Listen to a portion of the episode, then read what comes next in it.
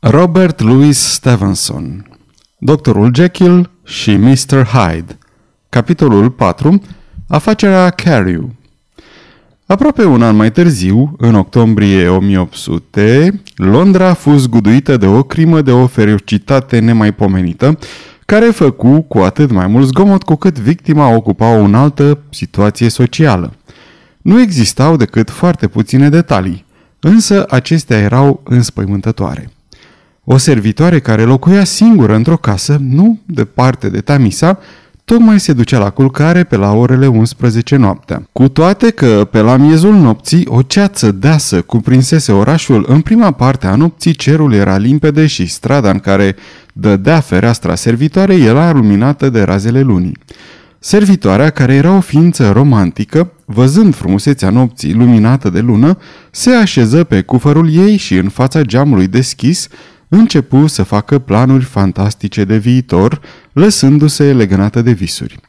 Niciodată, spunea ea plângând cu lacrimi fierbinți când povestea întâmplarea aceasta, niciodată nu se simțise ea mai împăcată cu oamenii și cu viața și mai pătrunsă de o bunăvoință ce îmbrățișa tot universul. În timp ce visa, ea văzu un bătrân frumos cu părul alb care înainta prin stradelă și îndreptându-se spre el un domn de statură foarte mică, căruia ea îi dădu mai puțină atenție. Când cei doi trecători fură unul lângă altul și aceasta s-a întâmplat chiar sub fereastra tinerei fete, bătrânul salută pe celălalt și îi se adresă cu o politețe încântătoare. Nu se putea ca ceea ce îi spuse bătrânul să fi fost de o importanță prea mare, la drept vorbind, judecând după un anumit gest al său, se pare că ar fi întrebat pur și simplu ceva în legătură cu drumul său. Luna lumină obrazul bătrânului în timp ce acesta vorbi și tânăra fată simți o adevărată plăcere să-l privească, căci îi se părea că respiră bunătate, o bunătate inocentă, de modă veche, având în ea un element de elevație care părea că izvorăște dintr-o conștiință curată. În curând, ochii fetei se îndreptară spre celălalt bărbat și ea recunoscu cu mirare pe un oarecare domn Hyde, care venise odată în vizită la stăpânul ei și pentru care ea încercase un puternic sentiment de antipatie. Acesta avea în mână un baston greu pe care îl învârtea cu ușurință. El nu răspunse nicio vorbă interlocutorului său pe care îl asculta cu o nerăbdare rău ascunsă. Apoi, dintr-o dată, ca și cum ar fi fost cuprins de un acces brusc de furie, lovi cu piciorul în pământ, ridică bastonul și se purtă, după povestirea fetei, ca un nebun. Bătrânul domn făcu un pas înapoi cu aerul unui om surprins și ofensat. Imediat domnul Hyde își ieși din țățân și începu să lovească în capul simpatic al bătrânului. În clipa următoare, cu o furie de orangutan, el își călcă victima cu picioarele, vărsând asupra ei un potop de lovituri, încât se auziră oasele bătrânului pârâind sub violența lor.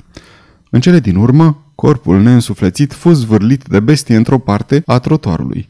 În fața ororii acestui spectacol, servitoarea leșină.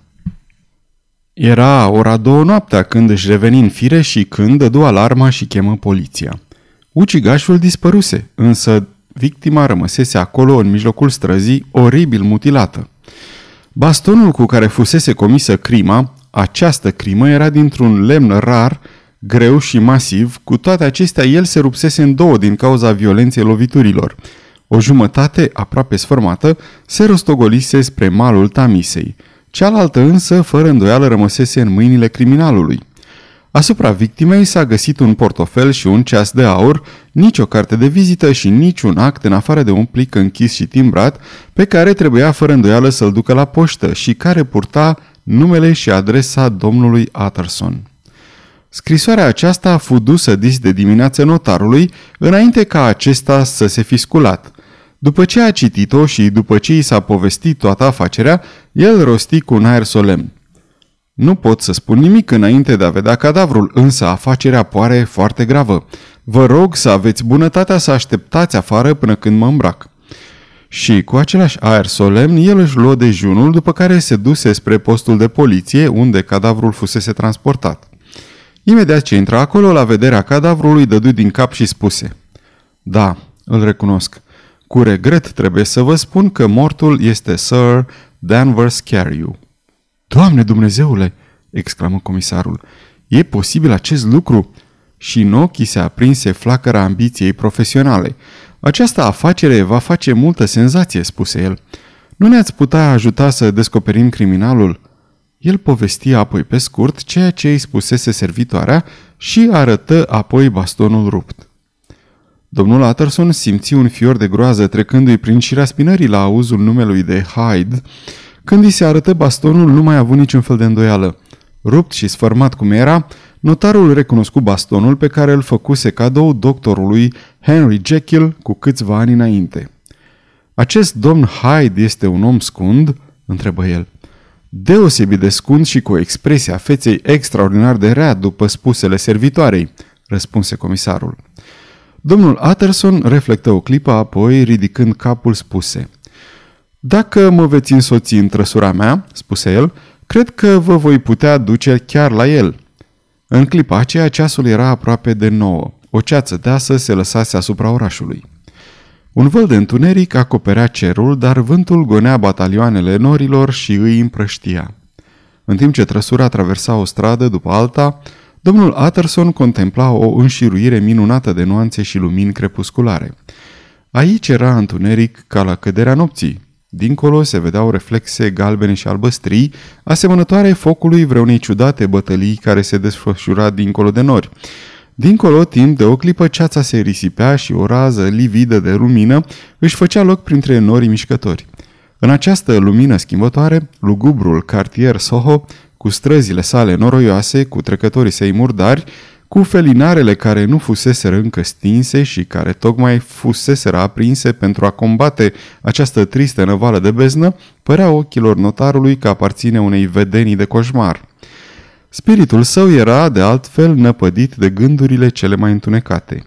Și când aruncă o privire tovarășului său de drum, resimți acea senzație de teroare în fața legii și a reprezentanților ei care adesea cuprinde pe oamenii cei mai cinstiți. În timp ce birja se opri la adresa indicată, ceața se risipi ușor și îi permise să vadă o stradă murdară, o cârciumă, un restaurant francez de ultima mână, un fel de bazar unde gazetele stăteau în vecinătatea salatelor de doi gologani, numeroși copii în zdrențe care se ghemuiau în fața ușilor, femei de toate naționalitățile mergând cu cheia în mână să-și ia păhărelul matinal. O clipă mai târziu, ceața deasă și gălbuie năpădi din nou cartierul, acoperind aceste locuri sinistre. Aici era așadar locuința favoritului lui Harry Jekyll, a unui om care trebuia să moștenească 250.000 de lire sterline. O femeie bătrână cu părul alb și cu un ten de fildeș le deschise ușa. Ea avea o figură plină de răutate, îndulcită de ipocrizie, dar manierele îi erau ireproșabile. Da, le spuse ea, acolo locuia domnul Hyde, însă nu era acasă. Venise târziu noaptea acasă și ieșise abia cu o oră înainte. Nu era nimic straniu în asta, obiceiurile sale erau foarte neregulate. Lipsea adesea de acasă, de pildă ea nu-l mai văzuse de două luni până în ajun. Ei bine, atunci vrem să vedem apartamentul său, spuse notarul. Și când femeia a început să spună că acest lucru este imposibil, mai bine să vă spun cine este acest domn, adăugă notarul. Este inspectorul Newcomen, de la prefectura de poliție. Un fulger de bucurie înveninată a apărut pe fața femeii. Aha, spuse ea, poliția e pe urmele lui. Domnul Utterson și inspectorul schimbară o privire. Nu pare prea iubit aici, observă ultimul. Și acum, dragă doamnă, ne vei lăsa pe acest domn și pe mine să privim o clipă în jurune. În toată casa în care nu se vedea altă persoană în afară de bătrână, domnul Hyde nu ocupa decât două camere, dar ele erau mobilate cu mult bun gust și chiar cu lux. Un dulap era plin de sticle de vin. Acolo era și o veselă de argint, rufe fine, un tablou frumos agățat în perete, cadou presupuse domnul Utterson de la Henry Jekyll, care era cunoscător, covoarele erau moi de o nuanță plăcută ochiului. În clipa aceea era evident că odăile fuseseră răscolite în grabă. Se vedeau haine pe jos cu buzunarele întoarse pe dos, sertare larg deschise, în cămin o grămadă de cenușe ca și cum cineva ar fi ars în grabă niște hârtii.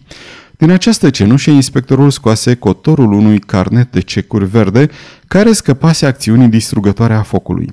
El găsi apoi și a doua jumătate a bastonului ascunsă după ușe și cum aceasta confirmă bănuielile sale, se declară încântat. O vizită la bancă unde văzu că în contul asasinului rămăsese o sumă de câteva mii de lire sterline, îi dădu polițistului o satisfacție triumfătoare. Aceasta este o înregistrare Cărțiaudio.eu.